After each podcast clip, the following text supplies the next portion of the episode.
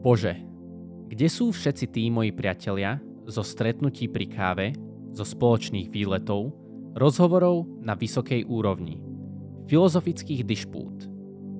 Pod kríž prišli a zotrvajú najmenej v očakávaní. Veľkí vidia sa príliš veľkými, aby sa nahli a zdvihli.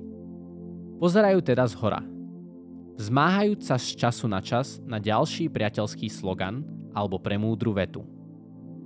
Malí vidia sa príliš malými, radšej omíňajú, aby sa náhodou nepotkli alebo tiež, aby si zarátali návštevu, aby mali svätý pokoj. Zotrvajú tí, ktorým patrí nebeské kráľovstvo. Môžeme vari žiadať lásku od nepriateľov? Isto nie lásku, ale rímsku šlachetnosť. A ak má niekto dušu Rímana, tak nedobije bezbranného, ale podá mu dlaň a postaví ho na nohy. Ak je plošticou skôr ako dobije, najprv ho skope a pozbaví cti a slávy. Čo by sme v takomto prípade mali od priateľov očakávať? Od tých, ktorí samých seba pokladajú za Rímanov? Pane, kde sú všetci tí moji priatelia? Robert Lawrence.